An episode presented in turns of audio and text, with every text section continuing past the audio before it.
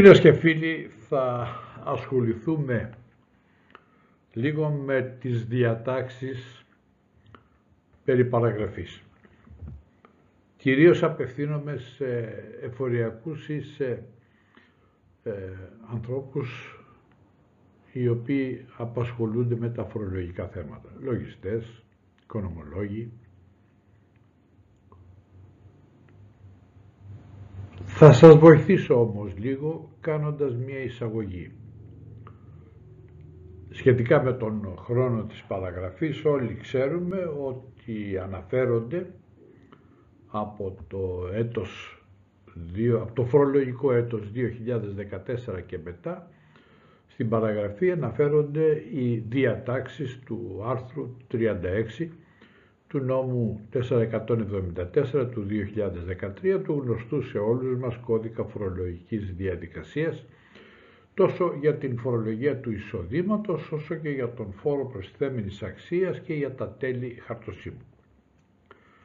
Ε, ο νομοθέτης επισημαίνει ότι με τις μεταβατικές διατάξεις της παραγράφου 11 του άρθρου 72 του ίδιου νόμου 4174 του 2013 η προθεσμία της παραγραφής διακόπτεται κατά το χρονικό εκείνο σημείο που η φορολογική αρχή εκδίδει την σχετική πράξη με την οποία καταλογίζει συγκεκριμένο ποσό φόρου ή προστίμου στον φορολογούμενο και το κοινοποιεί.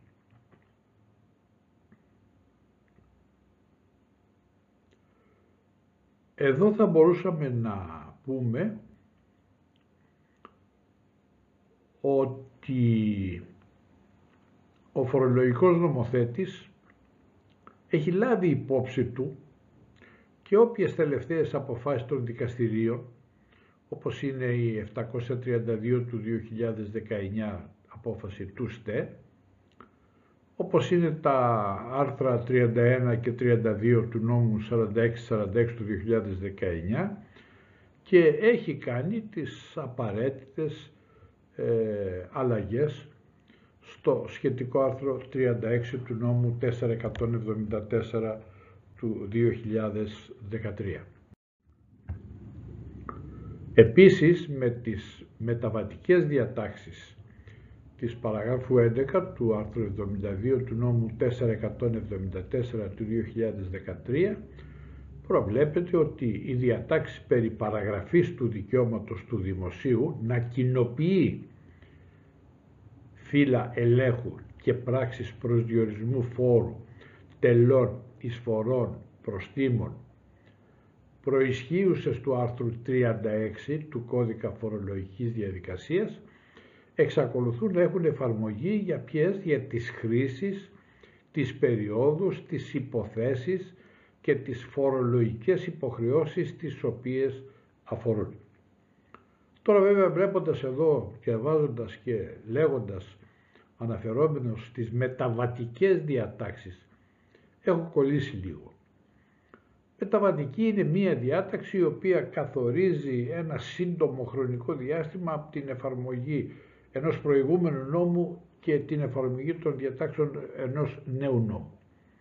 Δεν μπορεί να διαιωνίζονται αυτές οι μεταβατικές διατάξεις και μάλιστα και στον 474 και στον 472 οι διατάξεις του 72 να προσπαθείς να τις διαβάσεις και να βλέπεις. Ξεκινάνε από ένα νούμερο εντός παρενθέσεως, παραδείγματος χάρη 42, και δίπλα έχουν ένα νούμερο εκτός παρενθέσεως που λέει 52. Και λογικό είναι από τους συγγραφείς των, της ανάλυσης κάποιων διατάξεων να λένε ότι εδώ έχουμε, είμαστε στην παράγραφο του άρθρου 42 αλλά την οποία εκ παραδρομίως ο νομοθέτης έχει αναφέρει ως 52. Εν πάση περιπτώσει οι μεταβατικές είναι για ένα σύντομο χρονικό διάστημα. Ας γίνει μια κωδικοποίηση, να τελειώνουμε με το κομμάτι αυτό του 42, αλλά που ο νομοθέτης εκ, εκ, εκ, εκ παραδρομής λέει έχει αναφέρει ως 52. Τέλος πάντων, διάλειμμα εδώ, κάναμε, κλείνουμε την παρέθεση.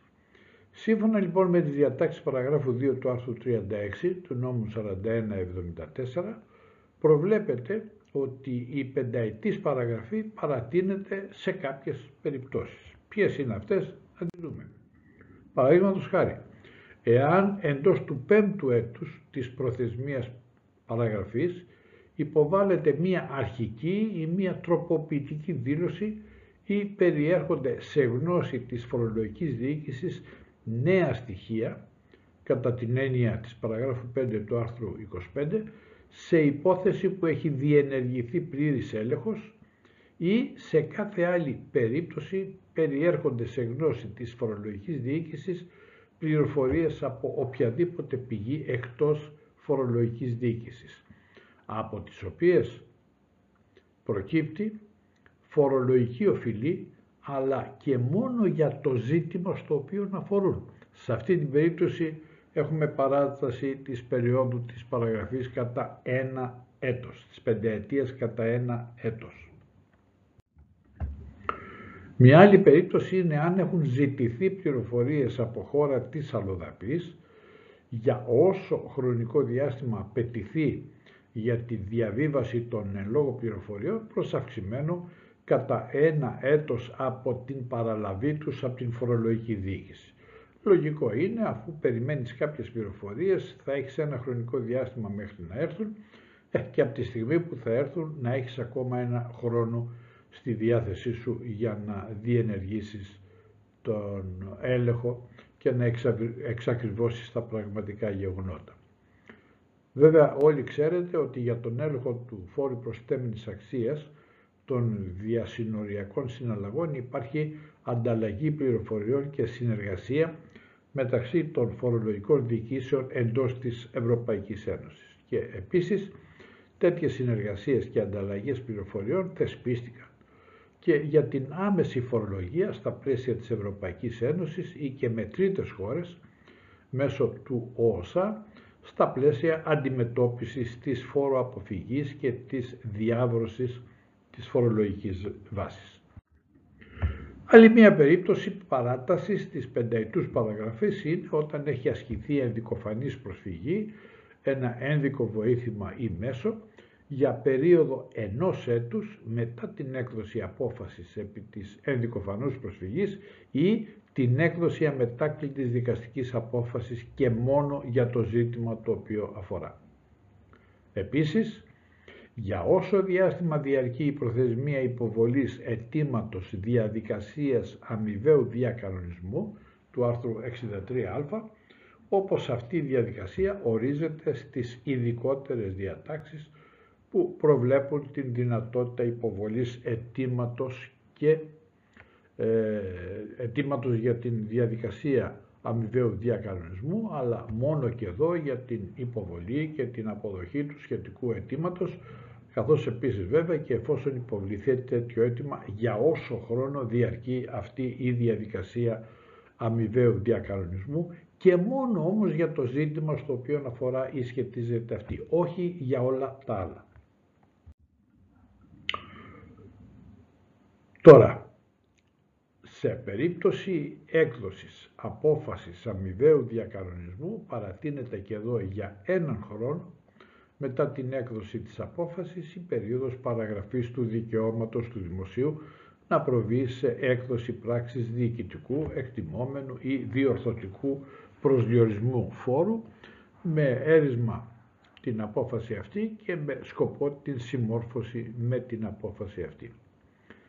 Μια πέμπτη περίπτωση παράτασης είναι ότι όταν έχουμε ε, υποβολή μιας αίτησης για ακύρωση ή για τροποποίηση σύμφωνα με το άρθρο 63β του κώδικα φορολογικής διαδικασίας, δηλαδή του νόμου 4174, ή όταν ακυρωθεί ή τροποποιηθεί άμεσος προσδιορισμός φόρου, πράξη προσδιορισμού φόρου ή πράξη επιβολής προστίμου, χωρίς αίτηση του φορολογούμενου και σύμφωνα πάντα με το άρθρο 63β εδώ η παράταση είναι πάλι για περίοδο ενός έτους μετά την έκδοση της πράξης ακύρωσης ή τροποποίησης του άρθρου 63β και μόνο πάλι και εδώ για το ζήτημα στο οποίο, το οποίο αφορά.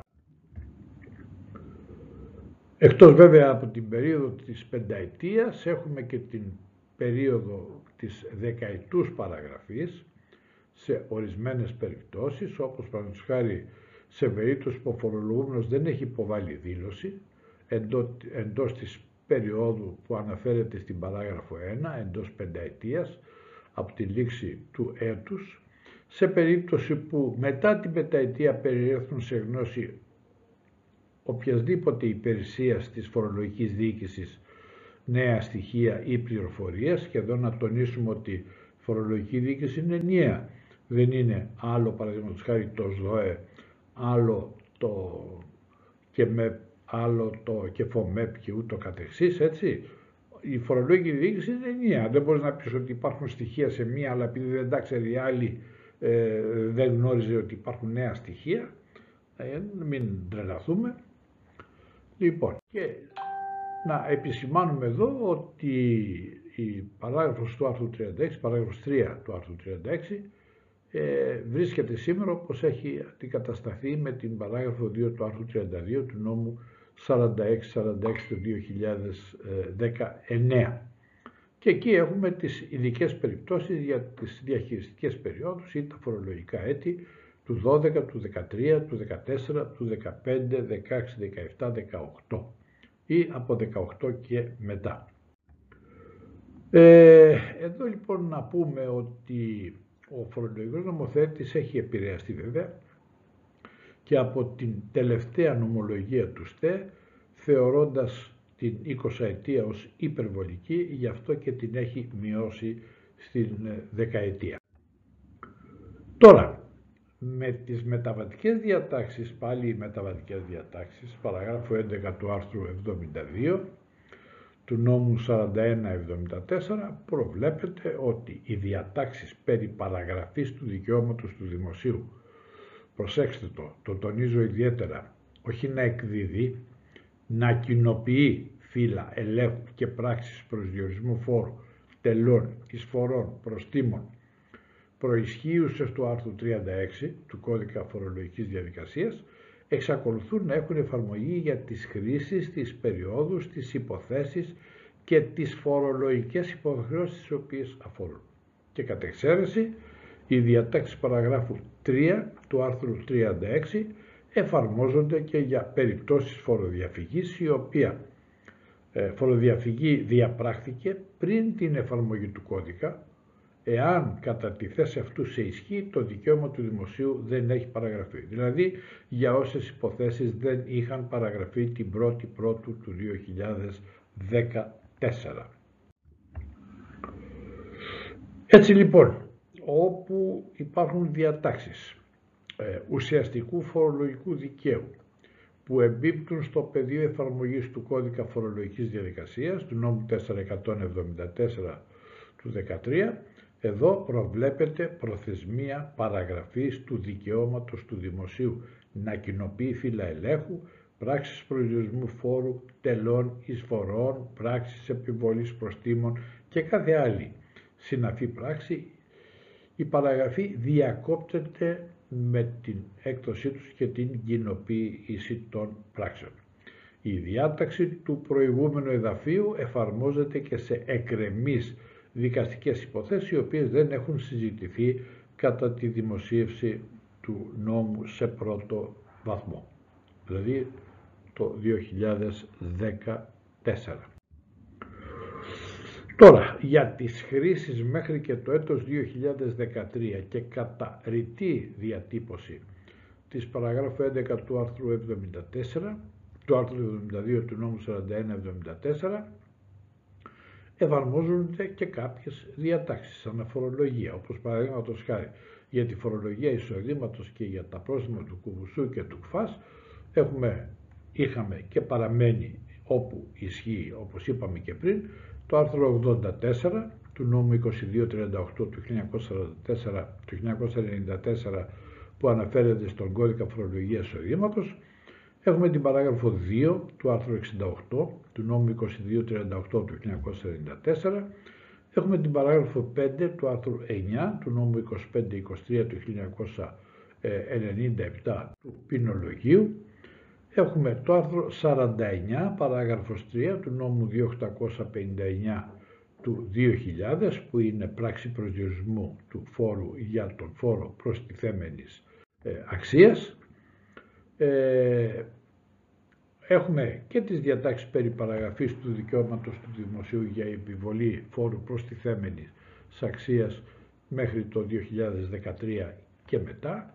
Έχουμε την παραγραφή τελών χαρτοσύμου και εδώ θα σας κάνω την ερώτηση. Υπάρχουν άλλες διατάξεις που αναφέρονται διαφορετικά στο θέμα της παραγραφής; Όχι μου είπατε. Όσοι μου είπατε όχι, έχετε κάνει λάθος. Και θα σας το εξηγήσω. Νόμος 472 του 2013. Προστέθηκε το άρθρο 71 σίγμα με το άρθρο 48 του νόμου 4701 του 2020 και ισχύει από τη δημοσίευσή του στην εφημερίδα της κυβερνήσεως, δηλαδή από 36 του 2020, σύμφωνα με τα όσα αναφέρει το άρθρο 63. Τι μας λέει αυτό το άρθρο; Είναι κίνητρα για την εφαρμογή της ηλεκτρονικής τιμολόγησης. Και έρχεται λοιπόν, θα σας το διαβάσω, και λέει ότι εφόσον επιλεγεί η χρήση των υπηρεσιών παρόχου ηλεκτρονικής έκδοσης στοιχείων για την έκδοση, διαβίβαση και λήψη παραστατικών πώλησης των οντοτήτων σε διαρθρωμένη ηλεκτρονική μορφή, η επιλογή αυτή δηλώνεται ηλεκτρονικά στη φορολογική διοίκηση και αποτελεί τον μόνο τρόπο έκδοσης, διαβίβασης και αρχιοθέτησης των παραστατικών πώλησης της οντότητας για το σύνολο της ασκούμενης δραστηριότητάς της. Η επιλογή και η δήλωση της ηλεκτρονικής τιμολόγησης μέσω παρόχου μπορεί να ανακληθεί και αποκλείει την έκδοση τιμολογίων σε έντυπη μορφή για όσο χρονικό διάστημα ισχύει. Μάλιστα. Η επιλογή ηλεκτρονικής τιμολόγησης μέσω παρόχου για την έκδοση παραστατικών πωλήσεων από μια οντότητα συνεπάγεται υποχρεωτικά τη χρήση της ηλεκτρονικής τιμολόγησης μέσω παρόχου για την λήψη των παραστατικών πώλησης, στα οποία η οντότητα ορίζεται ως λήπτρια από εκδότη ή προμηθευτή της, ο οποίος έχει επιλέξει επίσης την ηλεκτρονική τιμολόγηση μέσω παρόχου. Συνεχίζει για τις οντότητες που επιλέγουν την ηλεκτρονική τιμολόγηση μέσω παρόχου και υπό την προϋπόθεση ότι την εφαρμόζουν αποκλειστικά για την έκδοση των παραστατικών πωλήσεων κατά τη διάρκεια του φορολογικού έτους ή των φορολογικών ετών για τα οποία έχει γίνει η επιλογή αυτή προβλέπονται κατά περίπτωση τα εξής. Και εδώ έρχεται η καμπάνα. Η προθεσμία εντός της οποίας η φορολογική διοίκηση μπορεί να προβεί σε έκδοση πράξης διοικητικού, εκτιμόμενου ή διορθωτικού προσδιορισμού φόρου, σύμφωνα με τα όσα ορίζονται στην παράγραφο 1 του άρθρου 36 του νόμου 4174 του 13, προσέξτε, περιορίζονται κατά δύο έτη και ακολούθως βάσει αυτής υπολογίζονται και οι προθεσμίες των παραγράφων 2 και 3 του ίδιου ως άνω άρθρου. Άρα λοιπόν μη βάλετε ποτέ στοίχημα ότι μόνο οι διατάξεις του νόμου 4174 του 2013 αναφέρονται στον χρόνο της παραγραφής και όχι άλλες διατάξεις. Θα το χάσετε.